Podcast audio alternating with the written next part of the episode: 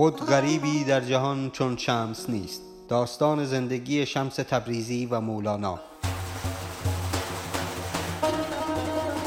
خرقه روایت زندگی و زمانی مولانا. فصل اول شمس تبریزی. سلام. من محسن بولحسنی هستم و اینجا خرقه است.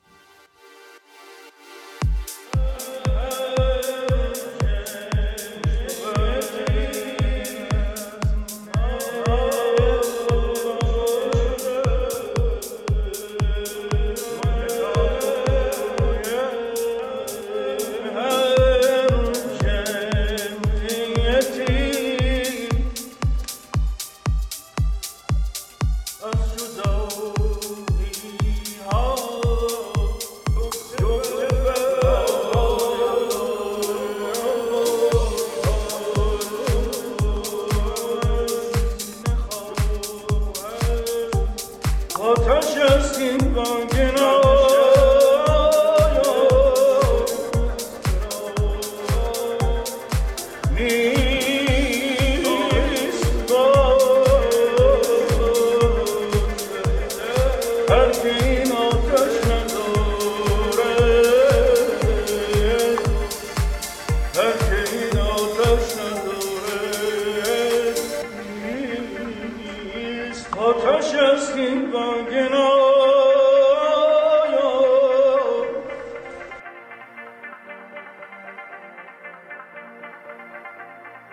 خیلی خوش اومدید به هفتمین قسمت از پادکست خرقه که قراره تو فصل اولش به زندگی، زمانه و سفرهای شمس تا قونیه بپردازیم. بی مقدمه بریم سراغ روایت این قسمت. اگه فرض رو بر این بذاریم که شمس توی سن 20 سالگی از تبریز بیرون اومده پس باید به این نکته هم توجه داشته باشیم که این مقطع مولانا به دنیا اومده و تقریبا سه چهار ساله بوده. در واقع مولانا سال 604 به دنیا میاد سال 610 از بلخ به همراه پدرش خارج میشه و دیدار این دو نفر یعنی شمس و مولانا در قونیه سال 642 اتفاق میافته پس این وسط یک فاصله چهل ساله وجود داره. چهل سالی که تماما در سفر و تماما در اقامتهای مختلف کوتاه مدت و بلند مدتی در شهرهای مختلف سپری شده. همونطوری که قبلا هم گفتیم شمس توی بعضی از شهرها به صورت کوتاه مدت و در بعضی از شهرها هم به صورت بلند مدت اقامت می کرده اما ما برای اینکه با شخصیت و نگاه شمسی که قراره در آینده به قونیه برسه و با مولانا دیدار کنه بیشتر آشنا بشیم. خیلی خوبه که ببینیم با کیا رفت آمد داشته با چه کسایی دمخور بوده تحت تاثیر چه کسایی قرار گرفته و احیانا با چه کسایی زاویه داشته. به عنوان مثال ما می‌دونیم که در دوره شمس تبریزی دمخور شمس الدین خویی در دمشق بوده و اسدالدین متکلم در شهر سیواس. این دو نفر از اساتید برجسته اون زمان در بحث فقه و حدیث و کلام و حکمت بودند اما شمس با چهره های مشهور دیگری هم دیدار داشته.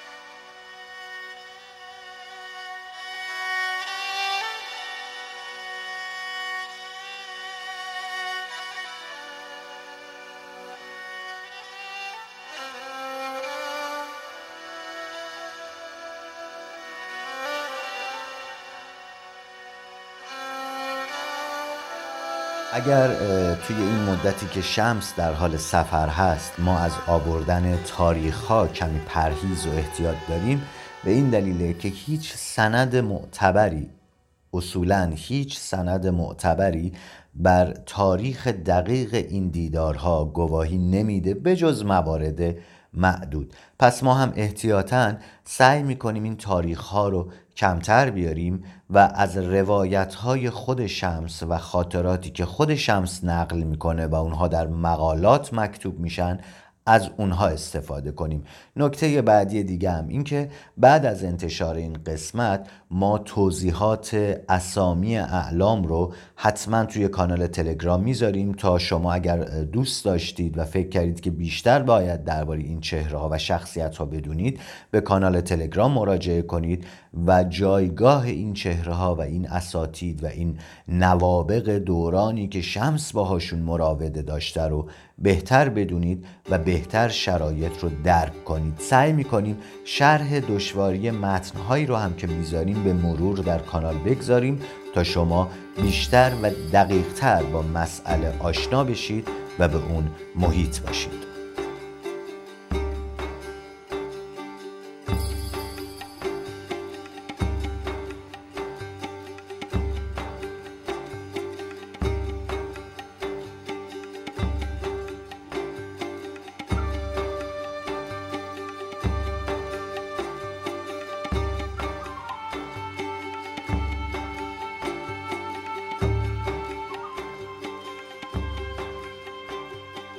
یکی از چهره های جالب و عجیبی که شمس باهاش توی این سفرها دیدار و ملاقات داره کسی به اسم شهاب حریوه که اطلاعات آنچنانی ازش وجود نداره اما ما می‌دونیم که این دیدار توی دمشق اتفاق میفته شهاب اصالتا اهل حرات بوده و شمس توی مقالات و اون روایت های شخصی خودش لقب خراسانی رو میده.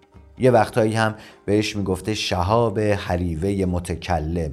گاهی هم به عنوان شهاب حکیم حریوه ازش یاد می‌کرده. شهاب عقلگرا بوده و می‌گفته عقل خطا نمی‌کنه. یا شمس درباره شهاب حریوه می‌گفته که به کرشمه در انبیا مینگریست. و در واقع شهاب حریوه از اون آدمهایی بوده که اعتقادی به معجزه نداشته و می‌گفته معجزه خلاف عقله عقل فلسفی به اون نمی‌رسه. بگذاریم شهاب و شمس رابطه بسیار خوبی داشتن و شاید یکی از دلایلش شباهتهای رفتاری و روحی این دو با هم بوده در عین اینکه در بحث نظری کاملا با هم متفاوت بودند و اختلافهای بنیادینی داشتند شهاب حریوه هم مثل شمس رابطه خوبی با مردم نداشت و از اختلاط با مردم سخت بیزار بود و هیچ کس رو محل نمیذاشت. اما همین شهاب شیفته مصاحبت با شمس بود. شمس این دیدارها و این شیفتگی رو اینطور تعریف می‌کنه.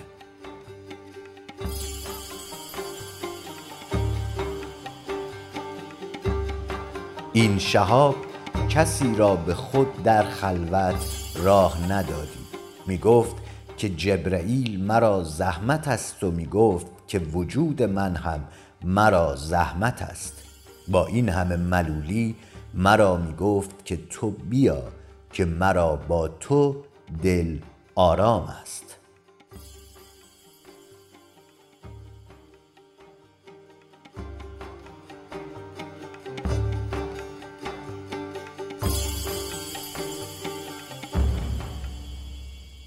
و این نزدیکی بین دو نفر که اندیشه و تفکرشون به اندازه فاصله شرق تا غرب با هم دور و بسیاره خیلی عجیب و حیرت انگیزه برخی معتقدند شاید یکی از دلایل نزدیکی شمس و شهاب دوری از تعصب و جزمگرایی این دوتاست و آرامشی که شهاب حریوه داشته و به شمس تبریزی آرامش می‌داده.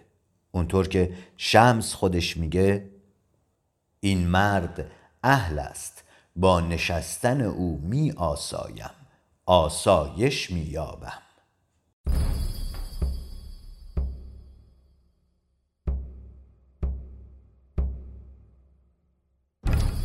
شمس تبریزی سالهای سال بعد داستان خودش رو با شهاب حریوه به نرمترین و مهربانترین شکل ممکن اینطور روایت می‌کنه.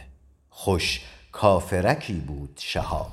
آن شهاب اگر کفری می‌گفت اما صافی و روحانی بود.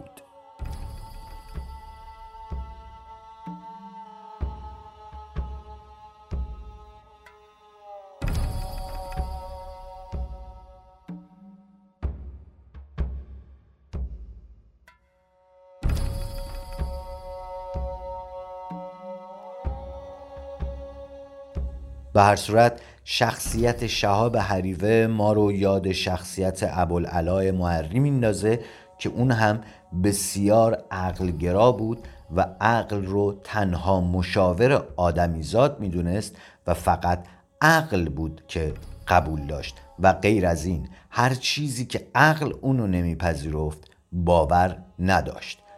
ابوالعلا قیامت رو آنچنان باور نداشت یا بهتره بگیم که در باور قیامت تردید داشت. اون هم از مردم دوری می‌کرد و مردم اونو کلافه و ملول می‌کردن. چنان که آرزو می‌کنه که ای کاش باران تندی بباره و لکه وجود آدمی رو از چهره خاک بشوره. با این حال شمس با شهاب حال خوبی داشت چون هر چی بود و هر کس که بود خودش بود. منافق نبود.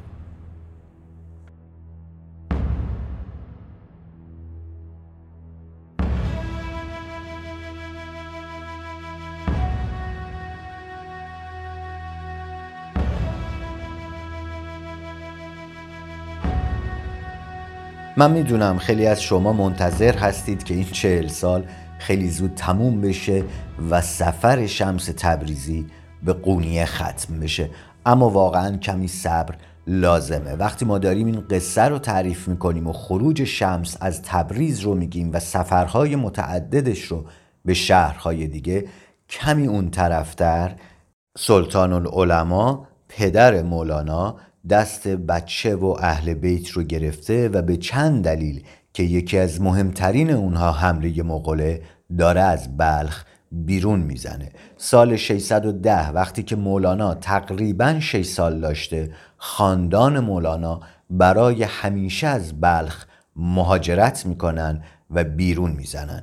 این زمان اون طرف نقشه جغرافیا کسی چهل سال راه طی می‌کنه تا به قونیه برسه و کاروانسرای برنج فروشان که مولانا اونجا اقامت داشته و برای خودش کسی شده. مگه از بلخ تا قونیه حتی اون سالها چقدر راه بوده که چهل سال طول کشیده؟ عجب سفری عجب شمس و مولانای منتظری.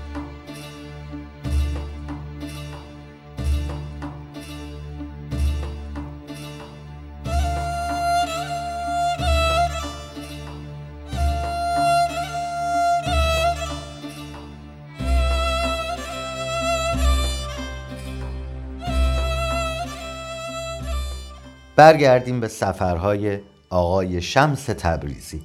شمس وقتی به حلب می‌رسه با یه شهاب دیگه آشنا میشه.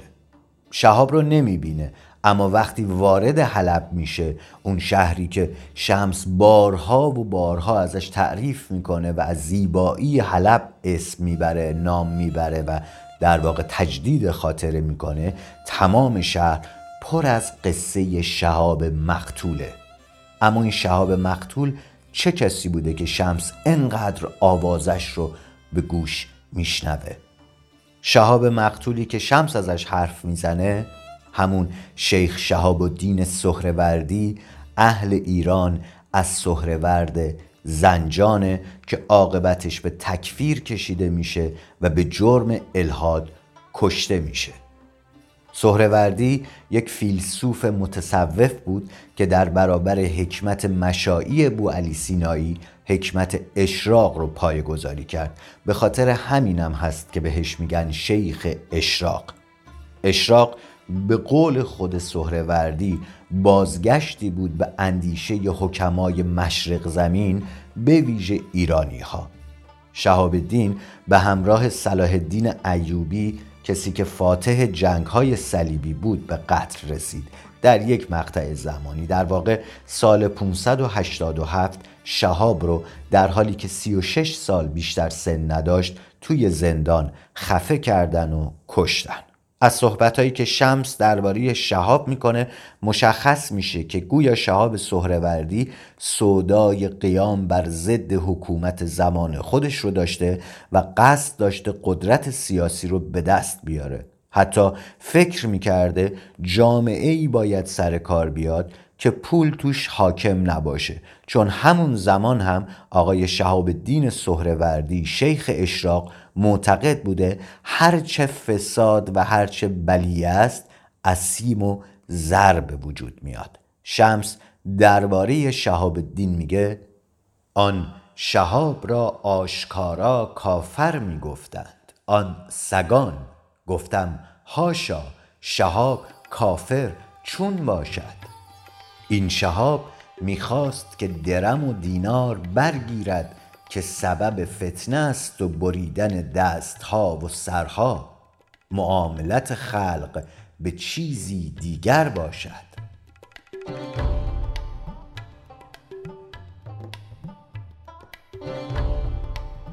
جای دیگه در خاطراتش شمس اشاره می‌کنه که شهاب الدین سهروردی علمش بر عقلش غالب بود.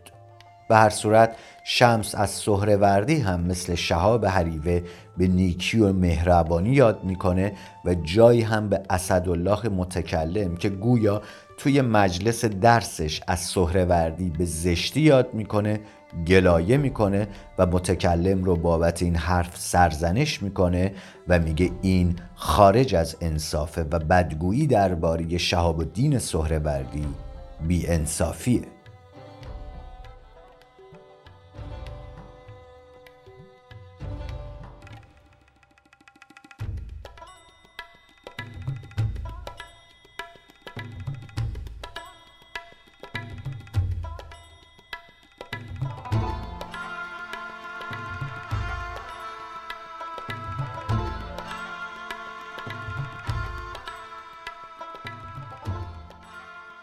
خسته نباشید. ما چهل سال سفر شمس تبریزی تا قونیه رو پیش می‌بریم و امیدواریم با صبر خودتون ما رو در این سفر در کنار شمس همراهی کنید. امیدوارم تا اینجا خرقه مورد پسندتون واقع شده باشه. حتما نظراتتون رو به ما اعلام کنید با ما در میون بگذارید و لطف می‌کنید اگر خرقه رو به دوستانتون معرفی کنید تا شمس بیش از اون چیزی که هست قریب نمونه. عزت زیاد. وقت شما به خیر. سهشنبه هفته آینده باز با شما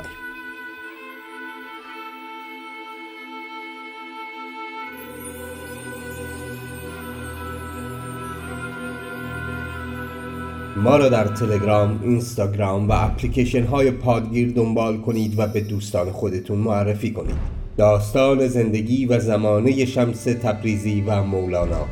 خرقه. به روایت محسن بلحسنی